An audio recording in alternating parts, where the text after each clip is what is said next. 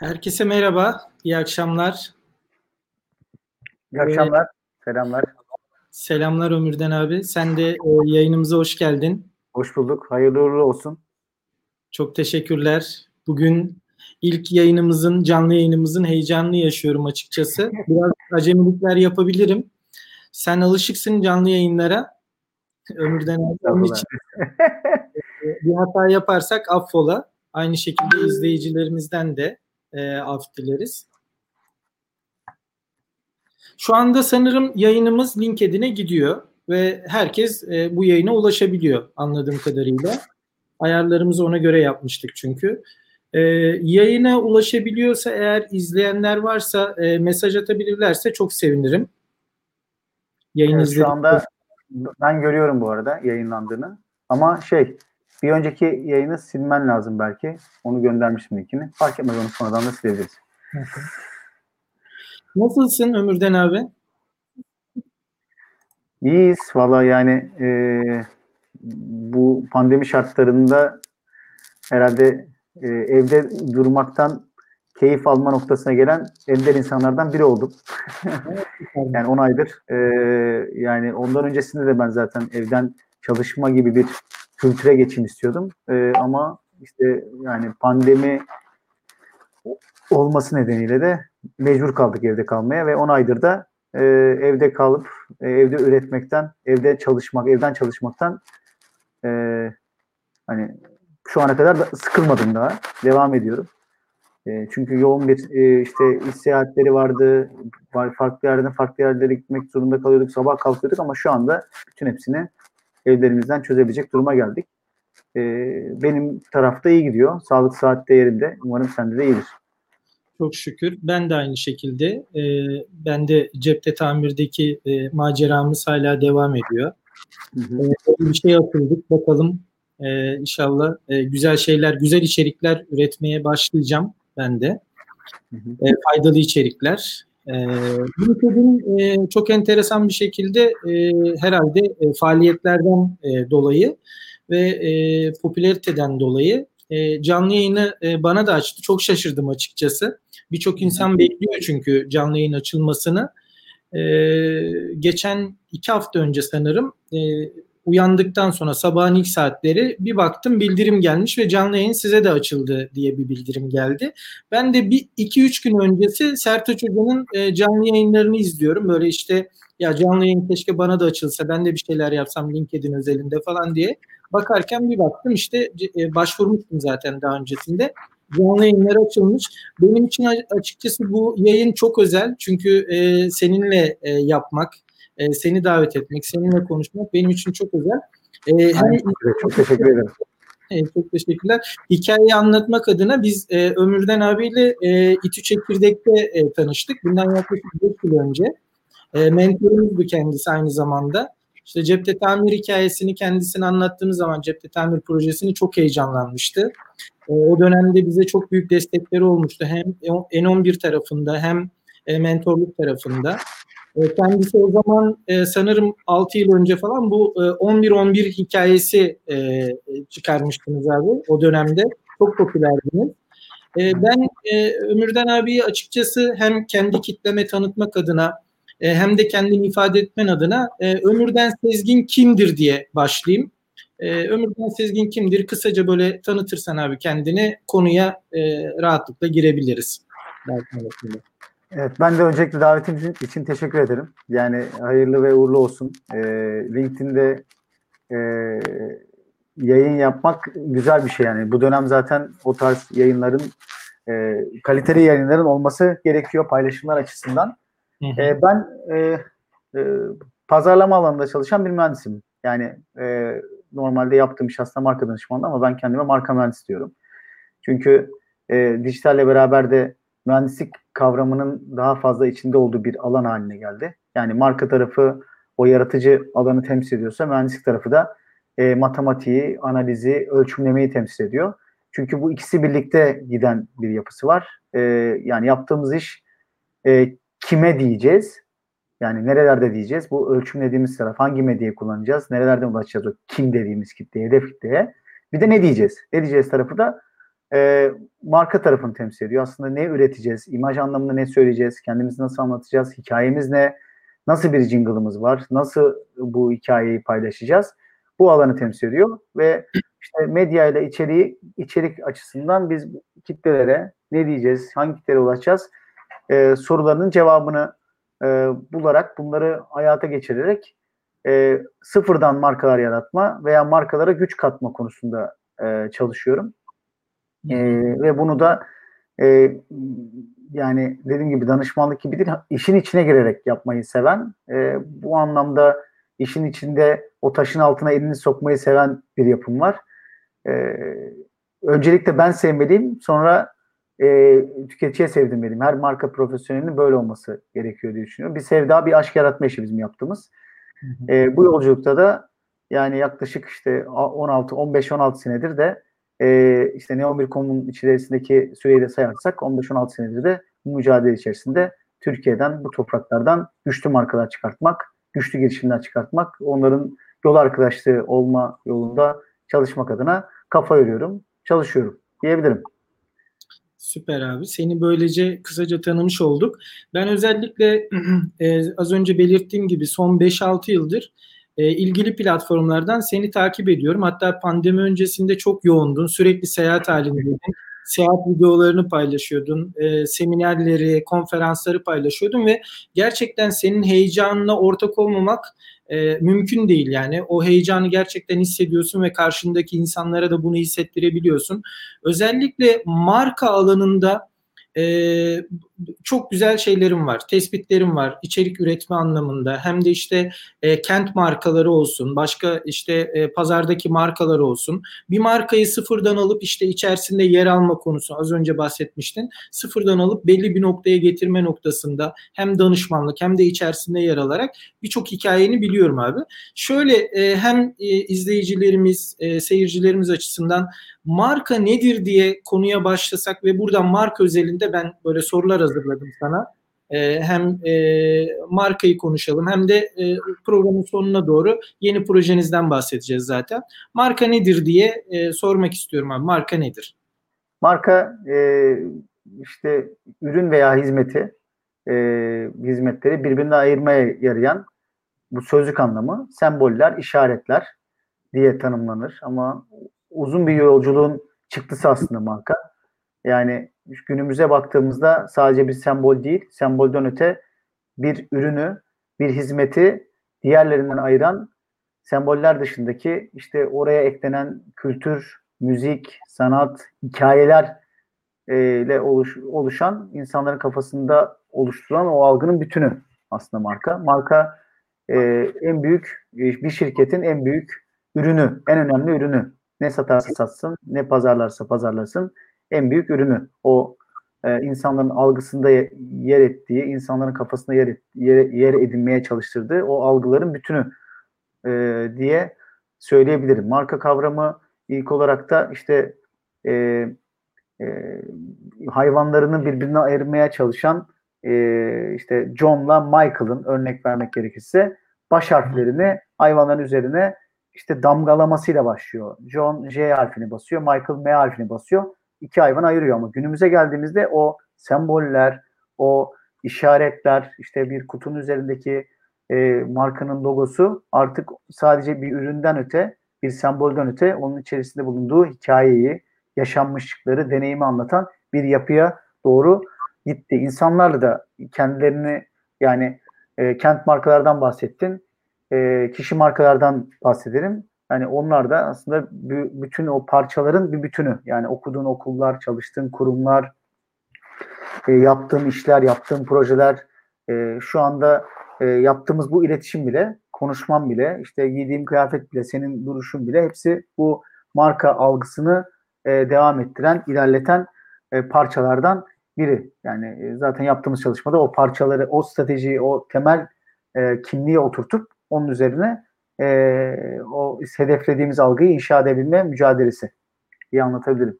Mar- marka inşa etmek aslında. Yani evet. bütün uğraşlar, her şey markayı inşa etmek adına. Peki abi sen e, az önce de bahsettiğin konuya girerken kendini bir e, marka mühendisi olarak adlandırıyorsun. Marka mühendisliği e, bir meslek midir? E, e, marka mühendisliğini kısaca böyle anlatır mısın? Hem yaptığın işlerden hem de aslında e, marka mühendisi ne yapar yani? Ne yapıyorsun şu anda? Marka Şöyle e, yani ben endüstri mühendisliği okudum. Yani endüstri mühendisliği deyince sanayide üretimde çalışan bir e, görevi var. Öyle okuduk ODTÜ'de. Yani daha planlamayla, daha üretimle alakalı okuduk ve e, baktığımızda ben de hani kariyerime ilk üretimde başladım. Hani e, üretim bandında e, tamamen o üretimin akışını iyileştirmek, e, ürünlerin daha hızlı çıkmasını, daha optimum seviyede çıkmasını sağlamak adına kafa yoruyordum. E, sonrasında pazarlamaya geçince pazarlamanın içerisinde de bir mühendislik olduğunu, yani benim için e, marka yaratmanın da o matematiğin olması, işte bir sürecin olması konusu gündeme geldi ve marka danışmanı demek yerine ben marka mühendisi dedim. Marka mühendisi ne yapar? E, içerisinde aslında ciddi bir şekilde bir matematiğin olduğu bir alan.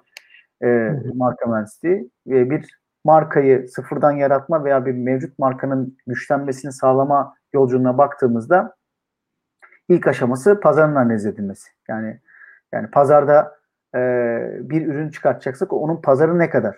Atıyorum su üreteceğiz, su markası yaratacağız. Suyun günde, yılda, ayda işte Türkiye hedef kitlesinde ne kadar tüketildiğini, kimlerin ne kadar su içtiğini, işte hangi ambalajlarda tüketildiğini, ne kadar bir ihtiyacın olduğunu, segmentlerde ne kadar ihtiyacın olduğunu pazarı, pazarı çıkartmak anlamında, pazarın trendlerini çıkartmak anlamında ilk aşaması bu. Ee, ikinci aşaması tüketiciyi anlamak. Tüketici neden bu işte su diyorsak yine su markası üzerine konuşuyorsak bu suyu neden içiyor? Neye göre karar veriyor? Rengine mi bakıyor? İşte ne bileyim içindeki pH değerine mi bakıyor? Veya işte onun çıktığı kaynağa mı bakıyor? Ne heyecanlandırıyor? Onu alması için ne teşvik ediyor? Tüketiciyi anlama aşaması. Üçüncü aşamada rakiplere bakma aşaması. Rakipler hangi kıyafetleri giyiyor? Nasıl karakterleri var? Markaları hep kişilere benzetmeye çalışıyoruz. O kişiler gibi onları anlıyoruz.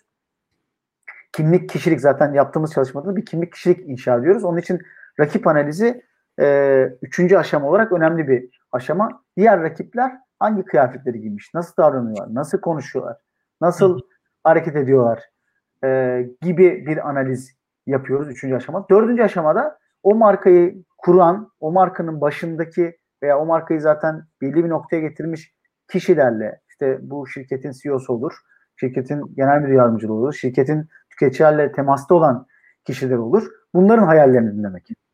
Bunların kafalarındaki planları dinlemek. Bu dördünü birleştirdiğinde yani pazarı, e, tüketiciyi anlama, rakipleri anlama ve şirket içindeki insanları hayallerini topladığında buradan bir farklılaşacak bir anayasaya, marka anayasasına ulaşıyoruz bir marka standartlarına, bir stratejisine ulaşıyoruz. Strateji içinde neler var? Bizim oluşturacağımız markanın kimliği ne? Kişiliği ne? Nasıl bir karakter olacak? 12'li bir arketip var mesela. Masum markalar var. Bunlar mesela Dove bir masum marka değil mi? Yani sessiz, daha sakin bir marka, beyaz, Nike kahraman bir marka. İşte bu 12'li arketip içerisinde biz markamızı nasıl konumlandıracağız? Buna karar veriyoruz. Değerlerine karar veriyoruz. İnsan gibi. Yani diyorsun ki işte İsa çalışkan biri işte ömürden heyecanlı biri. Yani bu karakterini tanımlayan e, e, 8-10 e, karakteri e, çıkartıyorsun o anayasanın içerisinde. Misyonunu, vizyonunu çıkartıyorsun.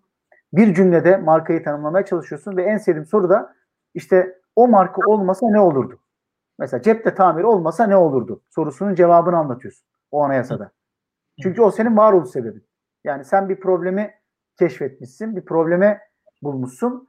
O varoluş sebebi üzerine inşa ediyorsun markanı. Onun tanımlaması, onun cümlelere aktarılması, yazıya dökülmesi çok önemli. Ve bunun senin dışında bütün çalışanların kabul etmesi önemli. Ben hep e, öyle diyorum yani. Para kazanmak için bir yola girdin zaten orada marka yaratma şansı yok. Ben satış yapacağım, ben ticaret işte hani, tamam var ama bir hedefin, hayalin olması gerekiyor. Varmak istediğin bir yolculuk olması gerekiyor. Bütün bunları o marka anayasasında oluşturuyoruz. Bu yaptığımız için yani mühendislik, marka mühendisliği yap, yapılan için birinci fazı. İkinci faz bu anayasayı alıp, bu kitapçıyı alıp e, harekete geçmek. Yani e, o markanın inşasında o algıyı oluşturmada gerekli araçları, gerekli iletişim malzemelerini oluşturup onu ilgili medya kanallarında e, paylaşabilmek. Yani bir söylem belirlediğinde anayasadaki bir söylemin varsa onu gelip bir Ondan... videoya çevirmek. Evet, bir videoya çevirmek, bir imaj videosuna çevirmek. O bir imaj videosunu e, ilgili kitleye ulaştırmak, insanların kafasında ilk bilinirliği oluşturabilmek. Sonra hı hı. işte deneyim şey insanların imajla beraber e, kafalarında daha fazla yer edinebilmek. Üçüncü aşama deneyim aşaması. Dördüncü aşamada taraftar yaratma aşaması. Bu yönetim sırasında. Ben hep e, sunumlarda da söylüyorum. Müşteri değil, taraftar yaratmalıyız. Yani önce sevdiklerimiz bir kere, önce sen kendin çok seveceksin o markayı. İçerideki markayla ilgili kişi sevecek. Sonra şirket içinde sevdirecek. Sonra e, tüketicilere sevdirecek. Tüketici değil, onlar taraftarın olacak ve artık günümüz dünyasında marka yönetimi değil artık bir topluluk yönetimine de evriliyor iş.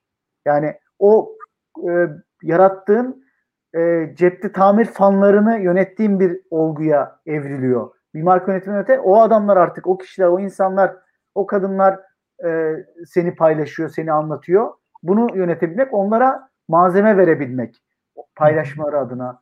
E, senin onların sana karşı, senin markana karşı sevdalarını anlatabilme anlamında bir topluluk yönetimine dönüyor. Yani onlara işte video veriyorsun, anlatıyorlar. Onlara işte ne bileyim e, hediye kuponları veriyorsun, örnek veriyorum. Onlara paylaşıyorlar. Buna dönen bir yapısı var e, marka yönetiminin. İşte bu tüm süreçleri de içeriği yaratırken aynı zamanda ölçümleyerek gitmek. Yani ben bu e, çalışmayı yaptım. Bu nasıl dönüş yaptı? Burada bir eksiğim var.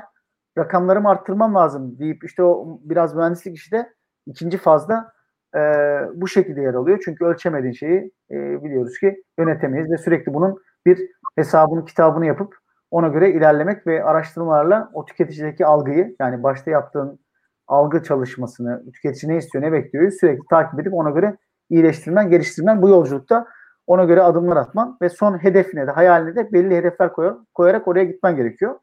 Hı hı. Ki yani ikinci fazla son olarak da şunu söyleyeyim. E, bir plan hazırlamak. Bu bir he, başta hedef koymak. İşte o dedim ya şirketi çalışanlarıyla marka stratejisini oluşturduğumuzda onların hedefleri hayalleri ne? Ona göre bir hedef dokümanı hazırlamak. Hedef dokümanına göre e, planı hazırlamak, yıllık planı, nerelerde nasıl iletişim yapacağız, kimlere gideceğiz ve üçüncü aşamada bunun bütçesini çıkartabilmek. Bu da mesela yine bir mühendislik çalışması, bir projelendirme çalışması. Bütçeyi çıkartıyorsun, bütçe fazla geldi. Tamam abi biraz kısalım. O zaman hedefleri de biraz kısacağız, planı da biraz kısacağız. Buna göre bir döngü bunu sürekli takip etmek ve ilerletmek önemli. E, bu aşamalardan geçip işte daha sistematik bir şekilde markayı inşa etmeye başlıyorsun. Onu onun için diyorum ki yani inşaat mühendisi nasıl bina inşa ediyorsa, makine mühendisi nasıl makine inşa ediyorsa, marka mühendisi de aslında markaları inşa eden profesyoneller diyebilirim.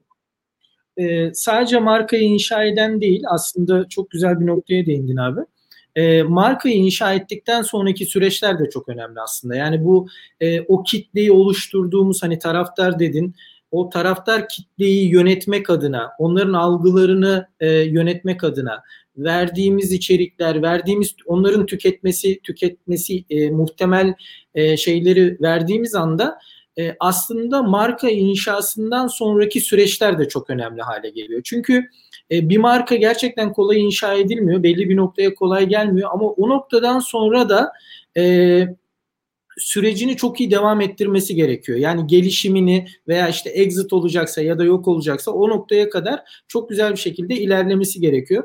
Aslında burada marka mühendisi şöyle diyemeyiz değil mi? Marka mühendisi bir markayı inşa eder. Ondan sonraki süreçte aslında marka mühendisine ihtiyaç yoktur. Böyle bir şey diyemeyiz. Aslında tam da bu aşamadan sonra belki profesyonel anlamda destekler e, alması gerekiyor markaların ve e, bu noktada şeyi sormak istiyorum abi. Bu aşamaları anlattın zaten marka aşı, e, ol, olma aşamalarını. E, dijitalle beraber markalaşma süreçleri birazcık daha kolaylaştı mı? Yani daha önceden çünkü farklı e, dijital hayatımıza bu kadar girmeden önce birazcık daha bu markalaşma süreçleri uzun sürüyordu. Birazcık dediğim yani 10 yıl, 5 yıl, 20 yıl belki hala öyledir bilemiyorum. Yani insanlar e, bir anda bir şey çıkartıyoruz, bir ürün çıkartıyoruz, hizmet çıkartıyoruz, marka çıkartıyoruz. Bir anda e, o kadar kişi connect ki e, kanallara işte bir Instagram'dan bir yayın yapıyoruz milyonlarca insana ulaşabiliyoruz. LinkedIn'den yayın yapıyoruz işte hedef kitlesi hedef daraltması yapıp binlerce yüz binlerce insana ulaşabiliyoruz. Bir anda herkesin algısında ve bilinirliğinde var olabiliyoruz. E, bu aşamada dijitalle beraber markaların hayatında neler değişti, faydasını oldu mu? Bununla alakalı da e, birazcık böyle bahsedebilirsek e, çok iyi olur. Şöyle ya dijitalin muazzam bir etkisi var. Hatta pandemi mesela tamamen işte 10 sene sonra yaşayacağımız e, bazı dönüşümleri şu anda bir seneye sıkıştırmamız sağladı. Onaya sıkıştırmamız sağladı. Hatta şöyle söyleyeyim ben e, geçen işte o dönem Nisan ayında bir makale yazdım ben. Dedim ki koronadan sonra işsizsiniz.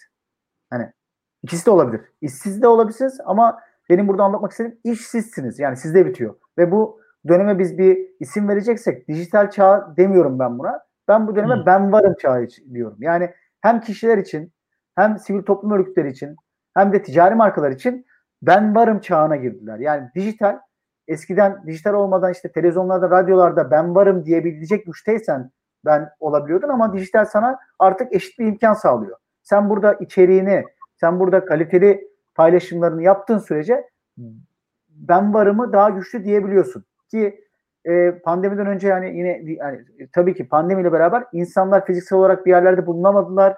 İşte ofise gidemedik. Ofis çalışanları 8'de geldikleri ofislerinden 6'da çıkıyorlardı ve orada olduklarını gösteriyorlardı. Artık göstereme şansları kalmadı. Ne yapmaları lazım? Dijitaldeki ürettikleriyle var olacaklar. Dokümanlarıyla, sunumlarıyla.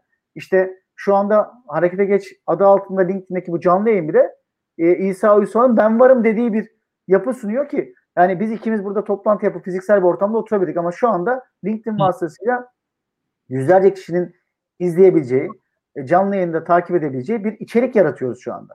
Ee, hı hı. Markalar için de e, dijital e, bu anlamda bir güç sağlamış durumda. Yani şunu zaten söylüyorduk yani buradaki bir ürünü, hizmeti e, Brezilya'daki bir adama da pazarlayabilmek gücümüz var. Yani dünya kocaman bir köy haline geldi. Yani İstanbul'da olmanın, işte Samsun'da olmanın, Ankara'da olmanın, Adana'da olmanın, e, New Jersey'de olmanın, işte ne bileyim Taipei'de olmanın, Şangay'da olmanın bir an, anlamı yok. Sadece tek sıkıntı saat farkının olması.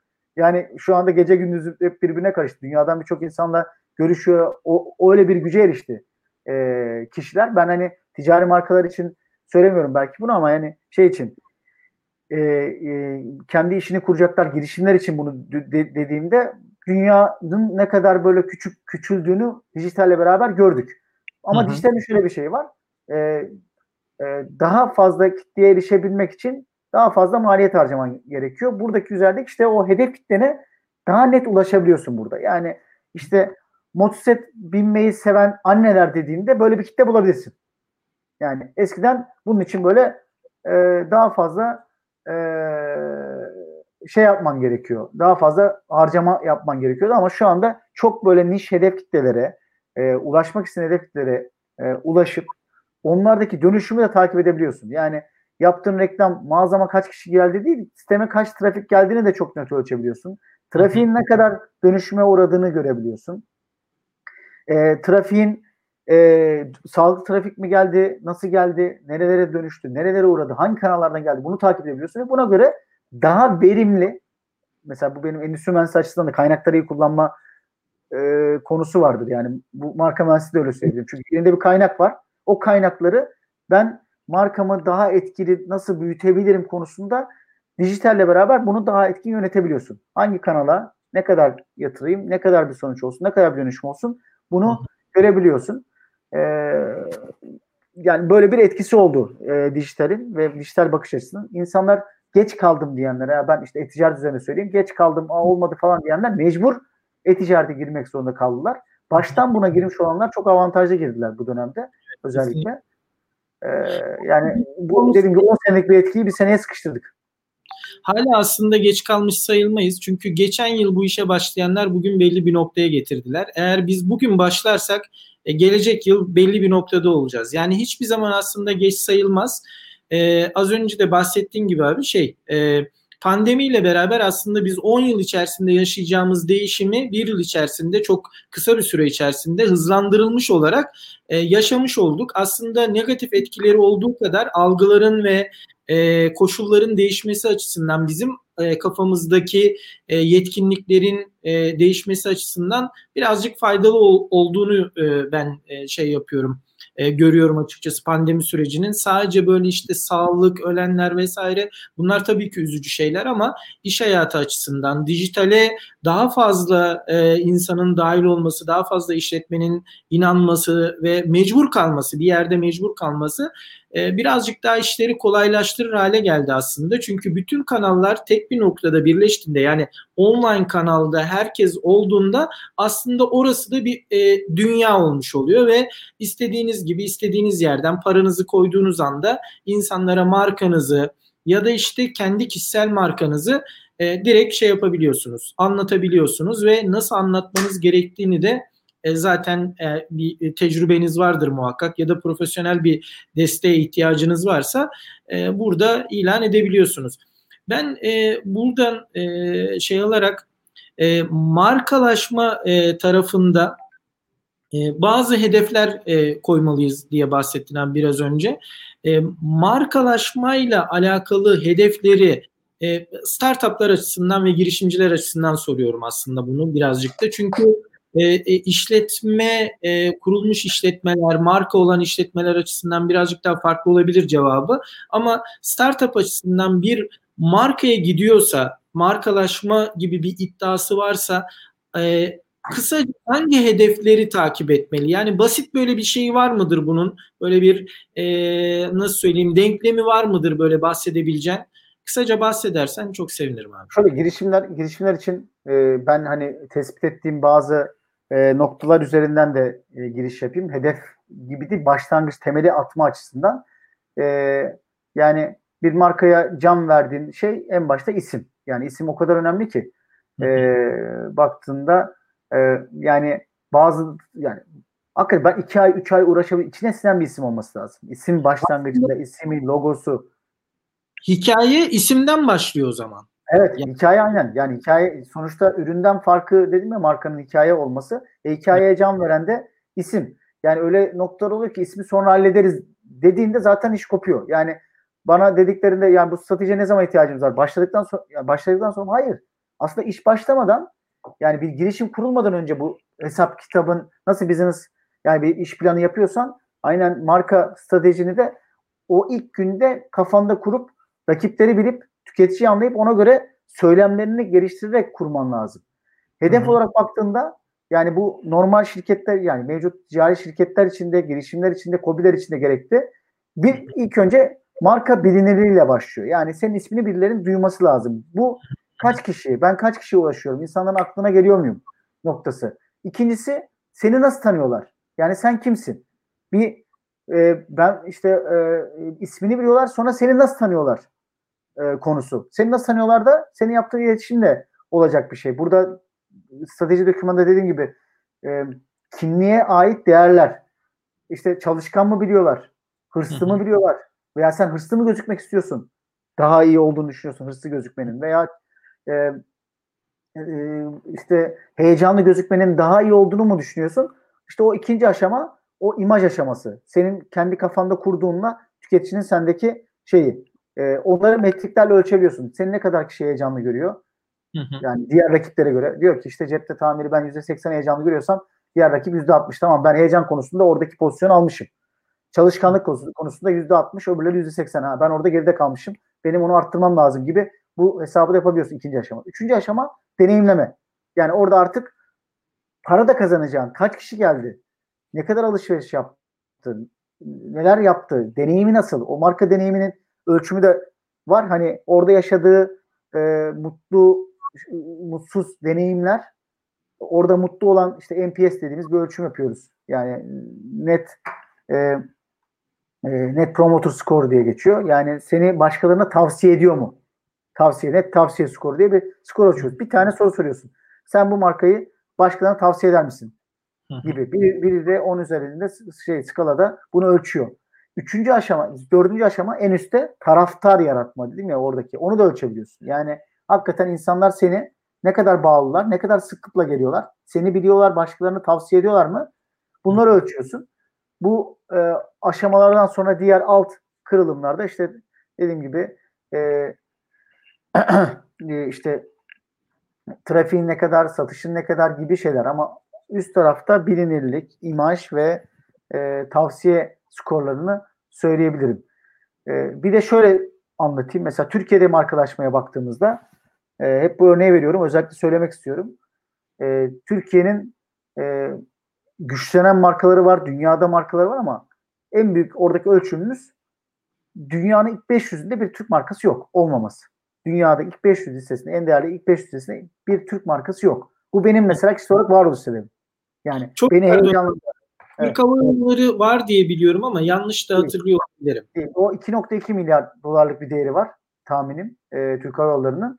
En son yani 500 sıralamasındaki en sondaki markanın değeri e, 5.2 milyar dolar olması lazım. Yani ilk 500'deki marka hatta sana şunu söyleyeyim. Türkiye'nin ilk en değerli ilk 100 markasının değeri toplamı 24.6 milyar dolar.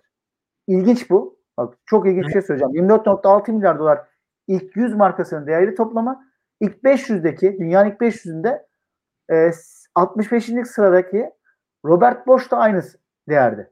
Yani bir Alman markası eşittir. Alman markasının değeri eşittir Türkiye'nin en değerli markası. Ya bu İsa derslerde okutulması gereken bir şey. Çünkü evet. yani üreten Türkiye diyoruz ama aslında söylememiz gereken üreten Türkiye'nin üzerine marka yaratan bir Türkiye. 2 TL'lik çorabı Burada ürettiğimiz çorabı. Biz 5 TL'ye e, bir markaya satıyoruz. O logosunu basıyor. Almanya'da bizzat şahit oldum. Made in Turkey Hamburg'da 9.90 Euro'ya satıyor. Yani 100 liraya satıyor. 100 liraya bizde ürettiği 2 TL'lik 3 TL'lik çorabı 100 liraya satıyor.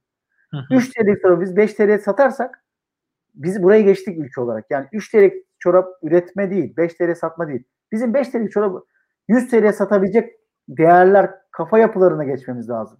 Somut şeylerden öte soyut şeylere yatırım yapmamız lazım. Yani aldığınız parayı işte iletişime yatırmak, reklam filmine yatırmak, bir jingle'a yatırmak, bir e, işte medya kanalına yatırmak bunlar soyut şeyler. Buna inanmak, buna döndürmek lazım ki o 3 TL'lik ürünümüzü biz 100 TL satalım. Hep onu söylüyorum ben. İşte Türkiye'de gelecek, markaya gelecek diyorum. Sen de. Evet, Ama yani e, e, eğer biz o 2 TL'lik çorabı 100 TL satamazsak emekli maaşımızı alamayız. Zor. Emekli maaşı daha iyi bir emekli maaşı alabilmemiz, alabilmemiz için markalar yaratmamız lazım. Markaları dünyaya anlatmamız lazım. Ben buna inanıyorum. Yani bu yolda koşuyorum. Girişimler de Türkiye'de bu şeyi ateşleyen en önemli e, ekosistem. Girişimcilik ekosistemi. Yani hı hı. onun oradan çıkacak yeni markalar dijitali iyi kullanan, e, içeriği iyi üreten markalar kısa zamanda hızlı yol alabilecek markalar. Dünyanın e, dünyaya baktığımızda hızlı şekilde yol alabilecek. Dijitalin mesela böyle bir gücü var. Yani bir anda burada çıkacak akıllı bir fikir. Evet. Amerika'da yer edinebilir. Almanya'da pozisyon alabilir. Veya diyelim Çin'de ülkelerinde ihtimali var. Dünyanın evet. bütün ülkelerinde bu ihtimali var. Evet. Böyle bir gücü var. Yani burada çıkartıp akıllı çıkarttığı akıllı bir stratejiyi dünyanın her ülkesine uygulayabilecek yapıda şey olabilir. Ve bu bir yazılımsa hani ürün üretmek belki onun gitmesi falan zor olabilir ama bir yazılım, bir e, app gibi düşündüğümüzde akıllı bir fikri çıkarttığımızda herkesi tutabileceği ve ben Türkiye'nin o potansiyeline inanıyorum yani. Buradaki genç nüfusun, e, genç akılların bizde belki ben hatta şuna inanıyorum. Burada dehşet fikirler var ve ülkedeki paranın ben bu gençleri desteklemek anlamında döneceğine inanıyorum. Yani İnsanlar, dünya da bunu görüyor. Yani Türkiye'deki o üreten akıllı kişileri, gençlerin parlak zekasını para yani bir destek yatırım yapıldığında büyütebileceğini görüyor yavaş yavaş. Bu zaman alacak ama görüyor. Ve hı hı. ülke yani böyle bir yaratıcı ülkedeyiz yani. Üç tarafı denizlerle çevrili, dört mevsimi yaşayan, İstanbul gibi şehri olan böyle bir ülkedeyiz yani. Ben buradan nasıl e, Almanya'da çıkmış veya İskandinav ülkelerinde çıkmış parlak fikir niye çıkamaz? Çıkıyor bence. Ama işte o inanmamız, hayallerimize koşmamız lazım. Yılmadan düşsek kalksak da bir şekilde o hayal ettiğimiz yola yolculuğa devam etmemiz lazım. Hani girişimcilere nacizane böyle bir tavsiyem olabilir. İnandığın bir şeyi, doğru stratejiye inandığında e, onu yukarılara veya işte dünyalara ulaştırabiliyorsun. Evet. Buna ihtiyacımız var. Bunu da başarabiliriz. Çok doğru abi. Böyle e, heyecanlandığın anlarda da biz de heyecanlanıyoruz. Bu heyecanlanmayı hiçbir zaman kaybetmezsin Ömürden abi. E, buradan şeye gelmek istiyorum. Aslında e, seninle sohbet eden insanların hep böyle merak ettiği bir şey. Böyle çeşitli canlı yayınlarına denk geldim abi.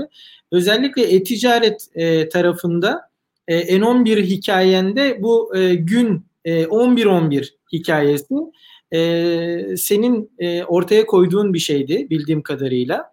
E, bu gün e, olayları aya artık e, şey oldu biliyorsun abi. Kasım ayında artık evet. full biz indirimler işte her gece 12'den sonra indirimler vesaire işte e, kara cumalar vesaireler.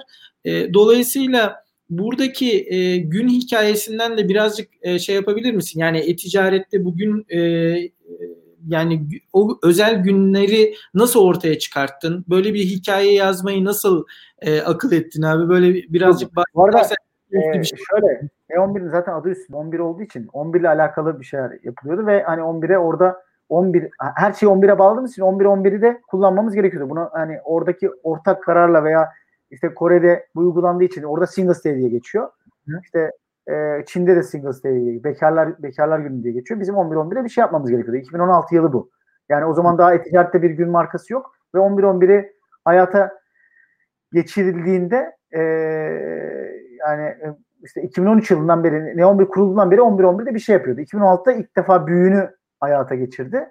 E, işte sonrasında e, Efsane Cuma çıktı o sene 2016'da ve 2017'de daha da büyüdü ikisi de. 11-11'ler, efsane cumalar. Dediğim gibi şu anda e, Kasım'a döndü. Hatta iki marka biri efsane Kasım, biri efsane günler dedi. Sana sorayım hangisi hangisinin? Efsane günler mi Trendyol'un, efsane Kasım mı Trendyol'un? diye sorsam. Marka ismi verebiliyoruz herhalde ilk yayında ama bu hani benim de şöyle o kadar birbirine benzedi ki tasarımları Hı. ve şeyleri ve hani günden bütün aya döndüler. E, bence orada ciddi bir şey var. E, mücadele var. E, Birçok marka. Kafa karışıklığı evet. da O büyükler Kasım'ı sahiplenirken diğerleri günde kaldı bazı markalar. Hatta geçen sene bana şöyle bir mesaj geldi. Pazartesi günü işte müthiş cuma başladı. Aynen geçen sene ben dedim ki ya bunu madem pazartesi gönderiyorsun tamam mı? Yani bunu aya yay başka bir şey de yani. Bu cuma artık ayına da olsun ya al Kasım'ı şey yap kendine bir e, komple. komple sahiplen. Ve bu senede dediğin gibi öyle bir şey oldu. Yani e, 11-11'de o anlamda yani e, biz hani alışverişin uğurlu günü en, en uğurlu gün bugün falan tarzında tanımlayarak Türkiye özgü e, bir noktaya çevirmiştik. E, ve işte güzel de hızlıca giren bir özel isimler oldu. Ben şuna inanıyorum buradan nacizane yani bence yılın ilk yarısında yani Mart, Nisan, Mayıs aylarında da bence e-ticarette böyle günlere ihtiyaç var. Tamam çok dolu. Anneler günü, babalar günü, sevgililer günü. Ee, en doğrusu da en güzeli de kaynaklar kısıtlı olduğu için e, anneler gününde, babalar gününde kaybolmak yerine kendine bir gün markası inşa edenler bence şimdiden mesela bu sene başlayanlar bir sonraki seneye artık onu sahiplenecek. Çok da güzel isimler var bu arada. Söyle, söylemeyeyim burada. yani çok güzel böyle kurgulanacak e, işte e, rakamlarla kurgulanacak çok güzel isimler var şeyde e, yılın ilk ve ikinci e, çeyreğinde ilk yarısında diyelim. Yani hep ikinci yarısına böyle üstten yükleniyoruz. Kasım ayı, Kasım ayı, Aralık ayı falan ama bence Nisan Mayıs'ta da e, çok uygun zamanlar var bir markanın sahiplenebileceği gün e, bir dijital gün olarak. Süper. Buradan e, herkesin aklına muhakkak bir şeyler gelmiştir. Müthiş bir tüyo verdin abi aslında. Ben de cepte tamir için e, günümü ve ayımı belirledim. Yarından itibaren bunun üzerine hemen e, şey yapıyorum, çalışmaya başlıyorum diye. E, şöyle söyleyeyim abi, sen e, Samsunlusun bildiğim kadarıyla. Evet. E, Samsun'a karşı özel bir şeyim var abi. Böyle aşırı şekilde e, bunu e, şey paylaşıyorsun, ifade ediyorsun. Çok memleketini gerçekten memleketçi e, birisin açıkçası. E, Bu arada marka, markacının özelliği bence memleketçi olması. Bu memleket sevdası gibi. Yani evet. nasıl sen hani biz marş işte e, spor müsabakalarında birinci olan sporcumuz oraya çıkıyor, madalyasını alıyor ve o bayrak göndere çıkıyor İstiklal Marşı'yla diyoruz ya aynen o ruh. Markacının da ruhu o. Yani bir televizyon reklamı çıktığında e, o logo çıktığında, ulusala ulaştığında jingle ile beraber insanlara söylettiğinde o markacının, marka profesyonelinin en mutlu olduğu an. Bunu başarabilmek, ya benim de zaten buraya gelmem dediğim gibi üretimde başlayan bir maceradan buraya geldim. Çünkü benim içimdeki bu insanları bir araya getirme, bir de memleket sevdası sadece Samsun değil işte e, işte İstanbul sevdası, e, Türkiye sevdası bu şekilde üreterek bir şeyler yaratma, o varoluş sebebi olarak bunu e, kafama koyma inancı beni markalaşmaya sürükledi. Yani buna memleket aşkı da denebilir, markalaşma da denebilir ama dediğim gibi e, evet. e, şey gibi bu, bununla çok bağlantılı. Aynı zaten şey. Yani sen başkasına başkasına markan hakkında iyi bir şeyler söyletmeye çalışıyorsun. Onun gözüne Hı. girmeye çalışıyorsun. Onun kulağına girmeye çalışıyorsun. Beş duyusuna hitap etmeye çalışıyorsun. O açıdan önemli. E, kent markasına buradan gelecektim aslında. Sen evet. hızlı e, şey yaptın abi konuyu anlattın. E, gerçekten kentlerimizin kendine özgü özellikleri var. Ben seni ilk e, İTÜ Tekirdek'te bir seminerine katılmıştım Ömürden abi. Orada İstanbul'dan bahsetmiştin. İstanbul bir kız olsaydı ismi ne olurdu? İşte nasıl olurdu? İşte e, farklı şehirlerden örnekler verdin. Hatta e, verilen cevaplar seni çok tatmin edemedi. Çünkü muhtemelen oradaki e, izleyiciler, konuklar, katılımcılar böyle bir soruya ilk defa e, muhatap oluyorlardı. Ben de çok şaşırmıştım. Hiç aklıma öyle bir şey benzetmemiştim. Yani İstanbul'umuzu, aşık olduğumuz şehri, içinde yaşadığımız şehri böyle bir marka gibi düşünmemiştim. E, orada e, senin kent markalarına verdiğin önemi, kent kent markaları hakkında düşüncelerini, fikirlerini ve bunu daha fazla insana e, götürme konusundaki çabalarını sonraki süreçlerde de gördüm. Onun için e, çok çok e, şeyim yani seni takdir ediyorum gerçekten kent markalarına verdiğin önem için. E, burada şöyle bir şey e, söylemek istiyorum abi. E, yeni başlayan bir projeniz var e, bildiğim kadarıyla.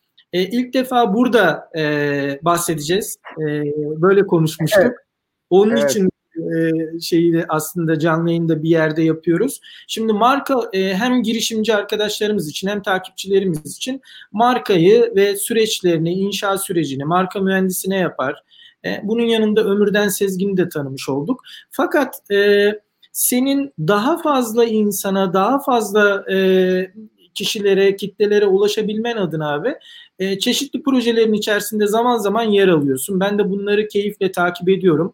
Bundan önce en son e, 12-12 diye e, 12 dakika diye bir e, projeniz vardı ve çok başarılı bir projeydi açıkçası. E, markaları, Türkiye'deki işletmeleri, Türk iş insanlarını birbiriyle connect. Az önce de e, konuşmaların Aynen. arasında geçti. İnsanları birbiriyle tanıştırmayı, birbirine bağlamayı çok seviyorum dedin. E, bu bir aşk dedin. E, buradan yola çıkarak hem yeni projenizi e, burada açıklasak, e, yeni ne geliyor? Şu anda Ömürden Sezgin ve arkadaşlarıyla beraber bir şeyler geliyor. Böyle ayak seslerini yavaş yavaş duymaya başladık.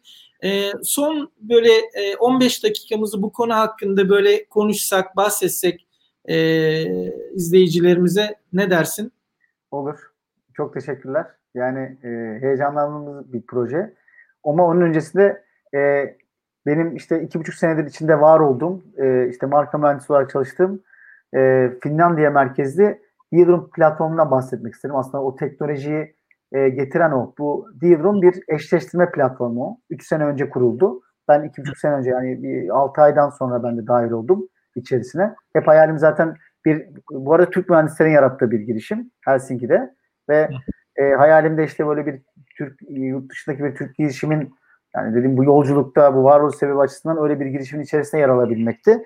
Ee, o açıdan güzel oldu ve e, bir eşleştirme platformu yani pandemi öncesindeki etkinliklerde katılmadan önce fiziksel etkinliklere katılmadan önce profilinize kaydoldunuz ve diğer katılımcıları gördüğünüz bir platform e, diyorum. Eşleşme platformuydu. Pandemiyle beraber işte o konferansları da birebir tanışma toplantılarını da e, yuvarlak masa toplantılarında platformun içine alacak şekilde işi büyüttük. Yani iş bir anda eşleşme platformundan öte bir etkinlik platformuna dönüştü e, pandemiyle beraber. Çünkü etkinlik olmayınca yani normalde fiziksel ortamda masaların olduğu ve birebir insanların toplantılar yaptığı bir yapıyı oluşturuyordu. Deal'ın üzerinden birbirine toplantı atanlar birebir masalarda e, o gün geldiğinde tanışıyorlardı. Şimdi dijitalde döndüğümüzde e, bunu nasıl yapabiliriz deyince aynen böyle video konferans konferans gibi yani ben İsa Uysal'ı görüyorum. Aa tanışmam lazım diyorum ve toplantı daveti atıyorum.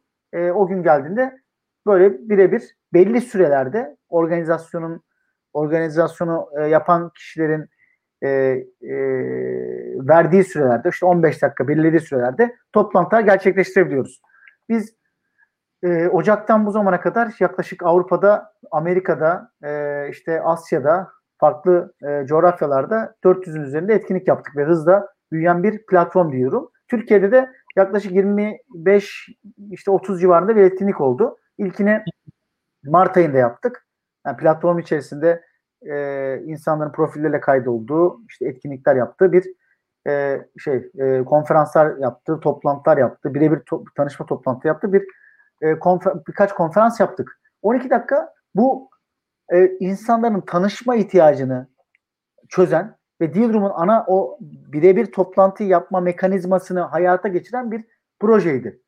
Çünkü hı hı. insanlar etkinliklere katılmak için %82.3'ü etkinliğe tanışmak için katılıyor. Yani %70'i bir şeyleri dinlemek için katılıyor. Şimdi beni dinlemek derken YouTube'da baktığınızda benim yaptığım sunumları 3-4 yerde kaydı olmuş. Yani bir şekilde koyulmuş. Yani evet. insanların bu dönemde ihtiyacı tanışmak. Yani benim de birileriyle konuşmak, birileriyle fikir konuşmak, birileri proje tartışmak falan. Hı. 12 dakikayı 12-12'de yaptık. Hani 11-11 e, nasıl e, alışverişin uğurlu günü ise 12-12'de dünya şey Türkiye tanışma günü, dijital tanışma günü oldu. Şimdi yeni projede de e, girişimcilik dünyasına bunu. Hani orada bir çatı yoktu. Bütün iş dünyasına genel mesaj verdik anlatmak için. Ama şimdi e, girişimcilik ekosistemini e, ne bir mesajımız var.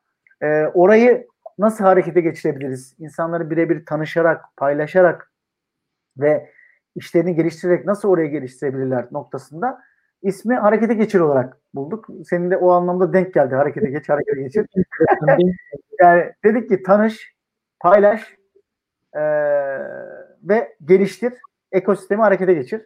Şimdi 27 Şubat'ta e, düzenlenecek. Şu anda harekete geçir.com üzerinden girip e, Dealroom platformuna kayıtlarını yapabilirler e, katılımcılar. O gün e, orada işte yatırımcısı, e, girişimci, girişimcisi, e, ekosistemin diğer paydaşları, sivil toplum örgütleri, teknoparklar, teknokentler aslında bu dünyada birbirini bilen, bilmeyen ama o gün birbiriyle tanışabilecek, tanışmak isteyen kitleyi, hedef kitleyi biz o gün oraya getirmek istiyoruz. E, bugünden de işte e, e, Enis Erdem Yurda Tapan'la bu arada beraber yapıyoruz. İkimizin bir projesi. Ve ha, sen de tanıyorsun zaten Enis'i. Evet. evet. Beraber birlikte e, o, evet, ekosistemin zaten içinde hani tanınan biri ve onunla beraber biz işte e, girişimcilik ekosistemine e, sürekli devam edecek bir e, platform oluşturmayı düşünüyoruz. Yani Diyorum platform içerisinde harekete geçir platform adı, adını verdiğimiz insanların bir araya geldiği, tanıştığı, yeni iş fikirleri geliştirdiği, yeni iş ortakları bulduğu bir kurgumuz var. Yani buradan dinleyen arkadaşlar veya sonradan dinleyecekler olursa e, onlara da e, tekrar hatırlatmak için harekete geçir.com'a girip platforma girip profillerini oluşturabiliyorlar. Burada önemli olan şu, networking etkinliklerinin önemli olan olayı şu. O gün değil, minimum 2-3 hafta öncesinde kaydolup profiliyle o diğer katılımcılara bakıp onlara toplantı daveti atmaları. Çünkü hı hı. o gün geldiğinde öyle bir toplantı davet atma imkanı olmayacak. İnsanlar zaten önceden nasıl ben seninle toplantı Evet. Nasıl toplantı için bu organizasyon yapmak için bile önceden anlaştıysak o günde insanlar önceden yaptıkları toplantılara katılacaklar büyük ihtimalle. Ee, ve o gün gelse de biraz zor olacak davet etmek. Onun için şimdiden girip profillerini deta- detaylı doldurmaları, fotoğraflarıyla ne aradıkları, ne beklentilerin olduğu bilgileriyle doldurmaları önemli. Peki Şimdi kaç dakika sürecek Ömürden abi şeyler? Toplantılar yani istediğim 15, 15 dakika 15 dakika olarak belirledik biz.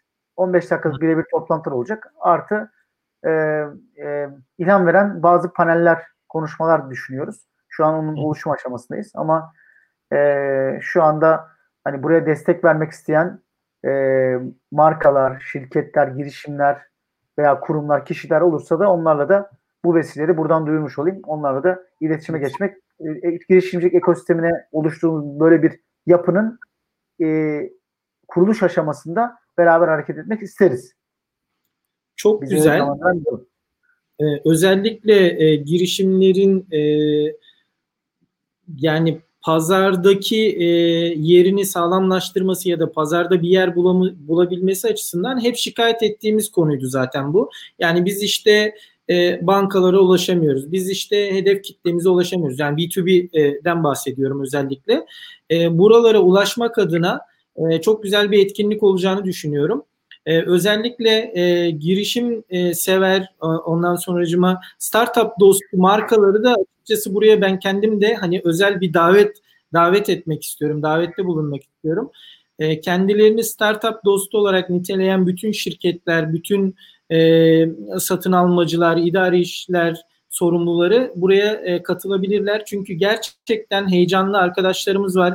İşini anlatmak isteyen, ürün ve hizmetini tanıtmak isteyen, bir fırsat sunulmasını bekleyen. Çünkü Ömürden abi şöyle bir şey var. E, kendi arkadaş çevremden de bunu görüyorum. İnsanlar e, çabucak bir şeye ulaşmak istedikleri için, çabucak bir e, sonuca varmak istedikleri için birkaç deneme yapıyorlar. Yani bir insana ulaşmak, bir şirkete ulaşmak, bir ilk satışını yapmak adına e, birçok böyle başarılı fikir var, birçok başarılı ürün ve hizmet var ama e, ulaşamadıkları için, bu bağlantı ve konnekler olmadığı için maalesef 2-3 e, denemeden sonra vazgeçiyorlar. Zaten kaynaklar e, az önce söylediğin gibi çok kısıtlı. Hem dijital taraf, zaten offline'dan bahsetmiyorum bile yani. Ateş pahası hiç kimse yaklaşamaz. Ee, online tarafta da zaten kaynaklar kısıtlı olduğu için bence bu tip organizasyonlar, bu tip yapılar e, gerçekten e, çok teşekkürler bütün girişimciler adına. E, çünkü e, biz de paydaş olmak isteriz açıkçası. Biz de cepte tamir olarak e, yer almayı çok isteriz. Olacağız da zaten. E, ama kendi ulaşabildiğim e, kendi tanıdığım bütün herkese de bunu e, duyurmak adına elimden geleni e, yapacağım. Bunu da e, buradan açıklamış olayım. Zaten bu yayını yapmamızdaki asıl amacımız da e, harekete geçiri e, bir nevi lansmanını yapmak ve kitlelere duyurmak. E, ya bu heyecanı taşıdığın için abi, girişimcilere destek olduğun için, startup ekosistemini büyütmek adına ama gerçekten yani laf üretmek adına değil de gerçekten bu işin e, taşın altına eline attığın için e, girişimci arkadaşlarım, dostlarım ve çevremde hani olan arkadaşlar adına sana, sana çok teşekkür etmek istiyorum. E, Enis'e de beraber, evet. e, Enis de bu işe e, seninle beraber e, yola çıktı. E, Enis de çok değerli bir arkadaşımız. Ekosistemde tanınan, bilinen bir arkadaşımız. Ve herkese e, yardımcı olmak, girişimci, özellikle girişimci arkadaşlara yola yeni çıkan, yola yeni başlayan arkadaşlarımıza yardımcı olmak adına elinden geleni yapıyor. Ben bunun yakın şahidiyim. E, nasıl sana şahitlik yapabiliyorsam ona da yapıyorum. E, bu projede bir araya e, gelmenizde harika olmuş. E, Güzel umarım bir oldu.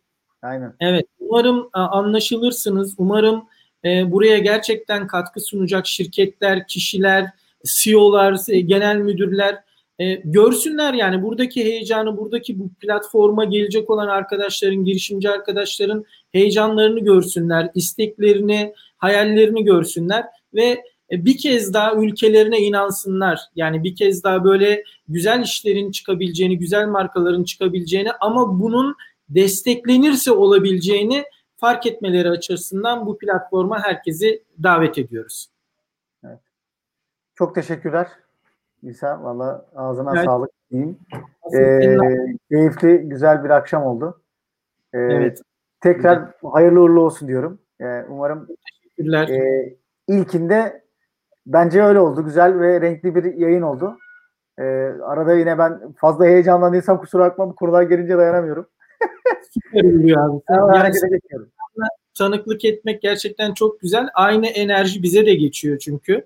Ee, izleyenler de e, fark etmiştir bunu muhakkak. Ee, çok teşekkürler. Ee, bugün ilk canlı yayınıma e, seni davet ettim. E, katıldın, kabul ettin. Çok teşekkür ederim abicim. E, yeni projenizde de Enis'le beraber e, başarılar dilerim. E, dediğim gibi elimden gelen bütün desteği vermeye çalışacağım. E, duyuru e, ve insanlara işte bunu anlatma anlamında. Ama dediğim gibi yani biz gerçekten bir şeyler ortaya koymak istiyorsak e, özellikle girişimcilik ekosisteminde bunu çünkü bu e, sorunu çok görüyordum ve çok üzülüyordum. E, hem kendi adıma hem arkadaşlar adına. E, bizim sesimizi birilerinin duyması gerekiyor. Birilerinin de duyurması gerekiyor. Bunun duyurulması adına e, böyle bir platform e, kurdunuz. İnşallah başarılı olur. istediğiniz noktaya ulaşır. E, katılımcısı bol olsun. E, enerjisi bol olsun.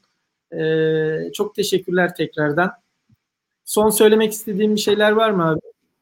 E, son söylemek istediğim yani özetle e, ben dediğim gibi potansiyelimiz olduğuna inanıyorum yapılacak işler anlamında. Yani ben e, bundan sonraki süreçte yani, pan, yani ülkemizin hem coğrafi açısından hem de potansiyel açısından e, girişimcilerin daha da ilerleyeceğini ben böyle mutluyum yani bu bu, bu açıdan. E, bu konuşmada da bahsettiğim gençler zehir gibi beyinler burada oldukça onlara destek olundukça dünya da bence burayı fark edip buraya destek oldukça yeni markalar, güçlü markalar, güçlü girişimler yaratabileceğimiz bir e, ortam oluşacak. Böyle bir ekosistem oluşacak burada. E, Biz de buna katkı sunabilsek ne mutlu bize. Tekrar dinlediğiniz için teşekkür ederim. Davet için teşekkür ederim. Harekete geçede ben bol bol bol seyircili, bol programlı e, günler diliyorum, yıllar diliyorum. Görüşmek üzere diyorum. Çok teşekkürler. Görüşmek üzere. Herkese iyi akşamlar. İzlediğiniz için, e, programa e, katıldığınız için herkese çok teşekkür ederim. E, umarım faydalı bir e, program olmuştur.